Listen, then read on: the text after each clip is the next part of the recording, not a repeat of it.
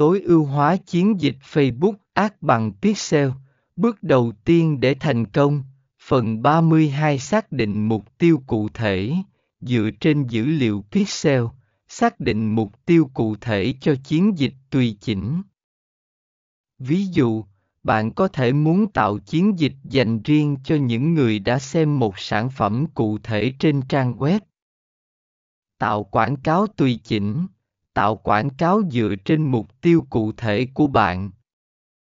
Sử dụng hình ảnh, tiêu đề và văn bản mô tả liên quan đến mục tiêu này để tạo quảng cáo hấp dẫn.